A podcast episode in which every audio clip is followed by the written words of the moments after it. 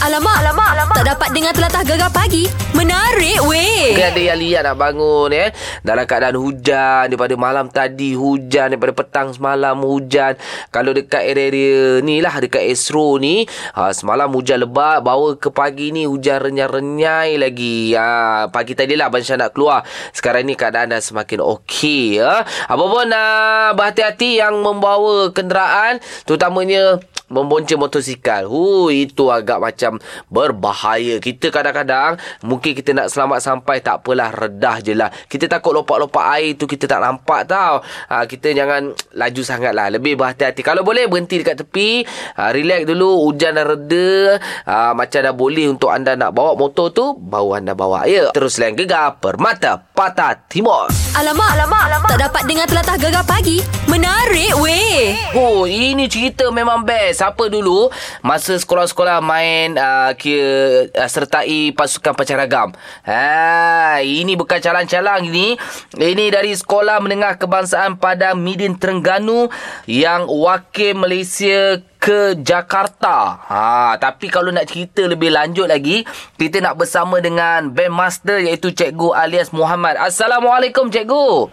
Waalaikumsalam warahmatullahi wabarakatuh. Ini kes sangat-sangat baik ni Cikgu. Kes wakil tunggal negara dalam pertandingan Grand Prix Matching Band 2019 yang akan berlangsung di Istora Senayan, Jakarta. Betul Cikgu ya?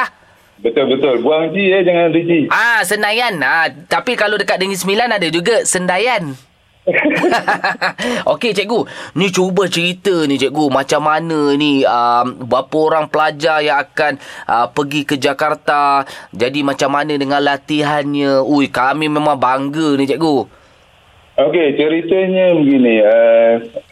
Pemainnya adalah 15 orang. Okay. Semuanya terdiri daripada bass drum, main drum, okay, tenor drum dan juga cymbal.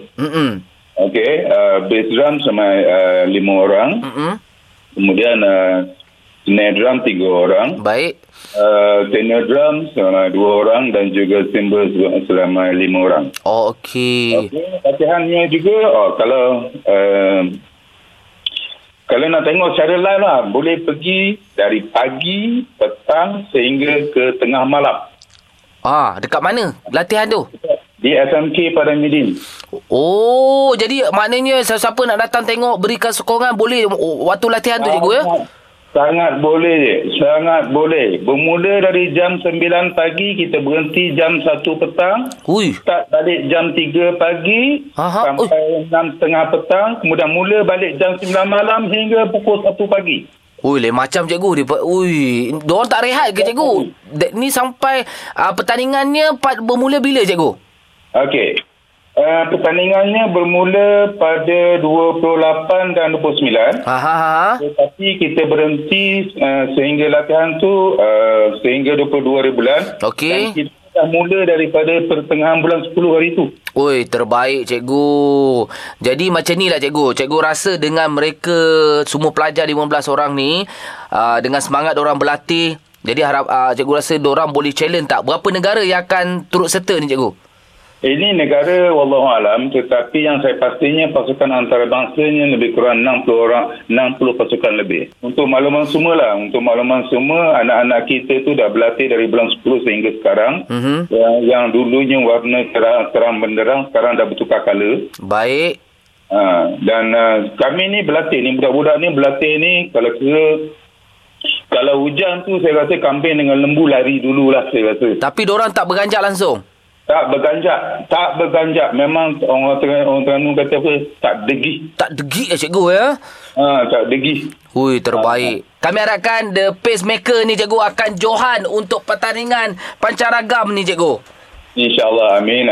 Terbaik Cikgu. Okey, salam dekat semua. InsyaAllah kalau ada masa, saya pergi turut serta main drum tu Cikgu ya? Jemput. Silakan. Okey Cikgu, terima kasih Cikgu. Assalamualaikum. Waalaikumsalam warahmatullahi. Itu dia Cikgu Alia Muhammad, merupakan bandmaster, penguru dan jurulatih pasukan. Jadi kita doakan sama-sama semoga mereka menang di Jakarta. Okey. Sekejap lagi mungkin orang Terengganu, orang Kelantan, orang Pahang nak ajar Abang Syah untuk Oh My Dialect, boleh telefon sekarang 0395439969. Gegar Permata Pantai Timur. Alamak, tak dapat dengar telatah gegar pagi. Menarik weh. Mungkin ada yang termenung kan.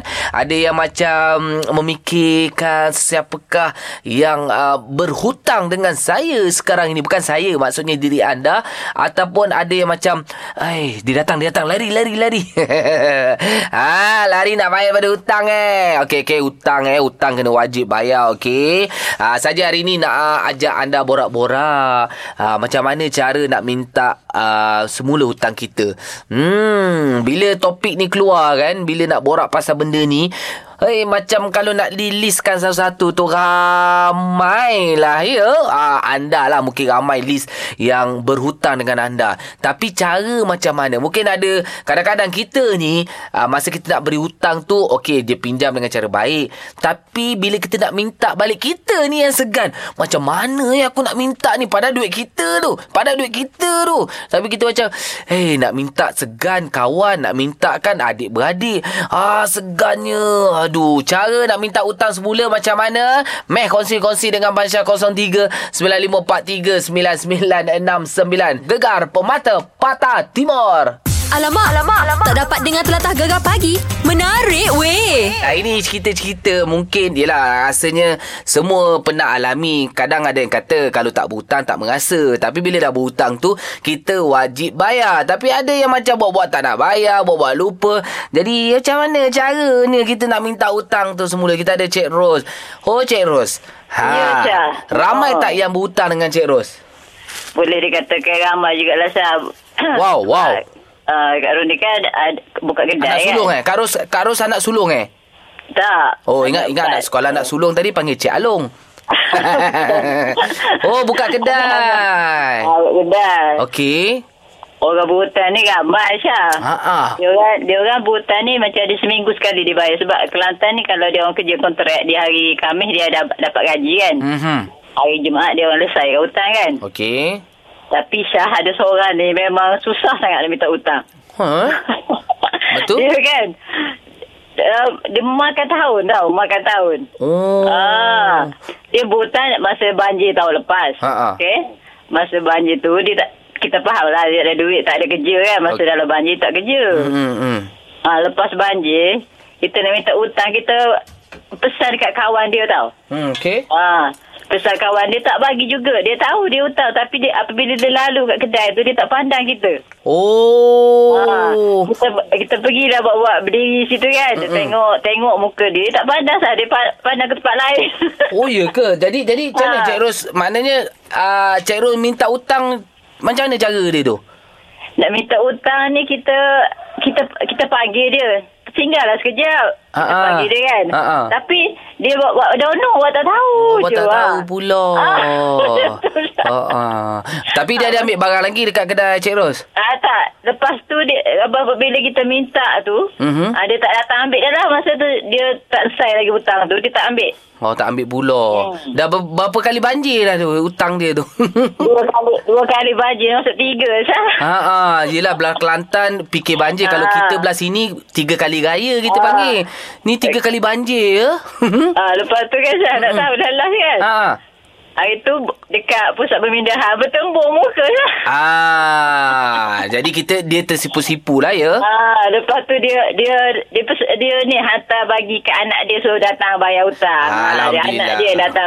Alhamdulillah, syukurlah. Yelah, kita fikir positif. Mungkin dia kekarangan kewangan, tak cukup duit nak bayar hutang. Tapi okeylah Cik Ros pun tak memaksa kan Cik Ros Tak memaksa, tapi kita faham lah keadaan dia kan. Bagus. Sama-sama faham lah. Asyik kita nak faham orang je. Okey Cik Ros, terima kasih. Assalamualaikum. Waalaikumsalam. Mungkin anda ada cara macam mana anda nak minta hutang. Cara yang baik, cakap baik-baik tak dengar kan. Tapi cara yang lebih halus, lebih lembut lagi. 03-9543-9969. Gegar Permata Pantai Timur. Alamak, tak dapat dengar telatah gegar pagi. Menarik weh. Kita hari ni macam mana cara nak minta hutang. Segan tak apa. Ni kita ada Dolah. Assalamualaikum. Waalaikumsalam. Okey. Awak ni suka berhutang ke pemberi hutang? Saya ni pemberi hutang lah. Banyak hutang kat orang Syah. Oi, terbaik mu ni. Jadi macam guana tu. Mesti ramai. Mesti dalam ramai-ramai tu ada yang macam liat nak bayar hutang kan? Oh, mesti. Takkan tak ada. Mesti ada. Hak liat bayar hutang ni. Lepas tu, gua mana cara nak minta hutang tu? Cara minta hutang senang je, Syah. Ha. Sebelum kita bagi hutang tu, kita minta hutang dah. Tarikh kena bayar berapa, banyak mana, bila-bila. Royak lalu dia. Ah, selalunya gitulah. Ada yang macam tetapkan tarikh. Tapi bila sampai tarikh ni, minta tunda seminggu. Lepas seminggu. Lepas seminggu. Tak bayar. Ha, gua mana? Kita kalau macam saya mesej sama. Lepas saya mesej, saya pergi rumah dia. Lepas saya pergi rumah dia, saya pergi mesej pula. Saya telefon pula. Saya menghantui dia lah. Sama-sama.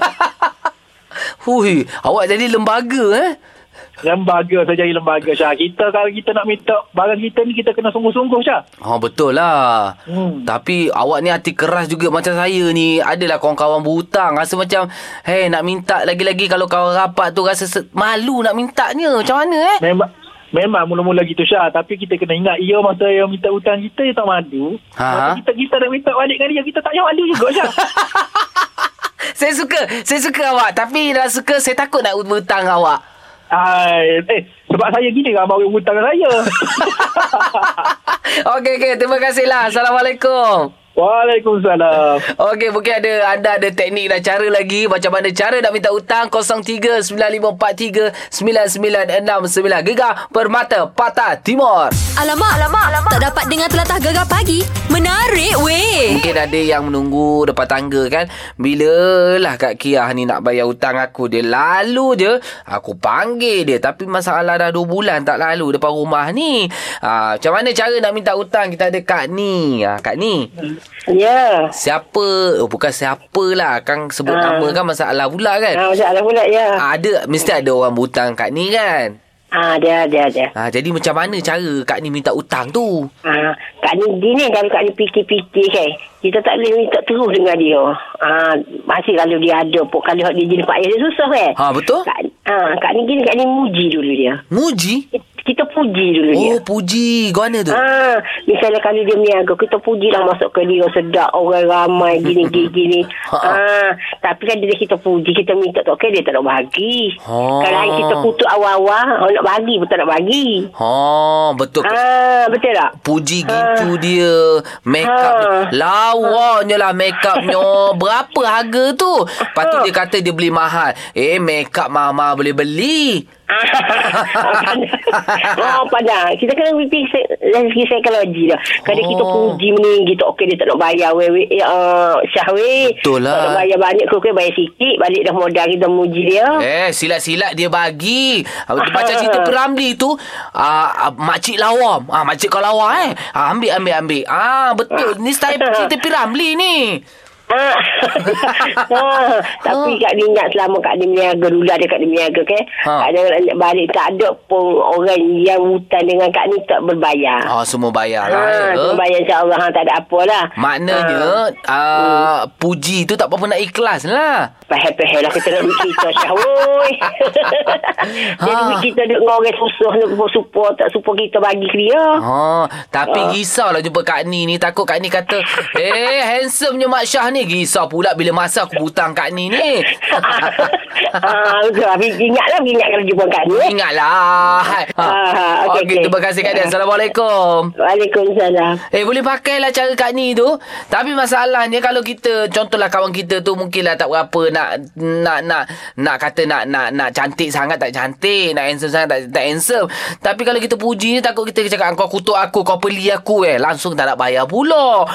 Mungkin anda ada cara macam mana nak minta hutang ni. Bolehlah tipu Mansyah. 0395439969. Gegar Permata Pantai Timur. Alamak. Tak dapat dengar telatah Gegar pagi. Menarik weh. Cerita lagi pasal macam mana kita nak minta ni orang yang berhutang dengan kita, ataupun kita ni dapat idea bila orang bercerita tu kita nak bayar hutang orang. Ini kita ada Kak Zah. Assalamualaikum. Assalamualaikum. Kak Zah, mesti ada orang berhutang Kak Zah kan? Ada. Itulah. Macam mana kita nak minta yang orang yang susah sangat nak bayar hutang ni? Dia macam ni je. Kita jangan marah dia. Kita jangan marah dia. Kalau kita marah dia, yang kita tak dapat jumpa dengan dia, kita ajak dia minum air. Belanja-belanja dia dulu. Oh, okey. Satu lagi kita jangan doa yang tak molek ke dia. Kita kena doa yang baik-baik biar murah rezeki. Biar dia dapat bayar hutang kita. Itulah kan, kita ni yang pemberi hutang ni selalunya macam tu lah ya. Oh, jangan marah-marah dia. Kita doa yang baik-baik untuk dia murah rezeki. Betul, betul. Kita yang pertama ni kita kena jumpa dia, jumpa buat baik-baik. Jangan marah-marah dia. Tapi kalau dia kita ajak dia minum air, dia tahu dia ni nak minta hutang ni. Kadang mungkin dia malu juga nak jumpa kita. Tak apalah, janganlah marah dia. Kalau kita marah dia, dia lagi-lagi kita kena cakap molek-molek dengan dia lah. Cakap molek-molek. Kita yang duduk jauh ni pun kita kena doakan dia, dia dapat berbagai rezeki bayar hutang kita. Gitu. Okey, boleh pakai ni.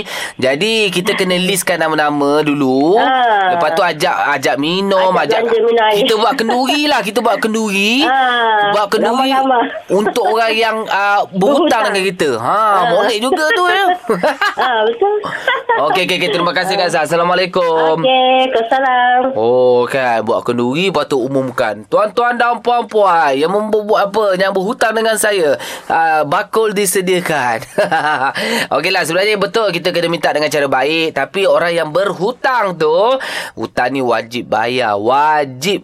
Ya, cuba fikir-fikirkan, buka balik buku 35 tu dengan siapa kita berhutang ya. Kau boleh lunaskan hutang tu tahu. Gitulah. Okeylah, kita nak melangkah di jam yang terbaru. Macam biasa kita ada ulangan kejutan terjadi, lepas tu macam-macam kita nak kongsikan. Terus yang Gegar Permata Pantai Timur. Gegar Pagi, Ahad hingga Kamis, jam 6 hingga 10 pagi, hanya di Gegar Permata Pantai Timur.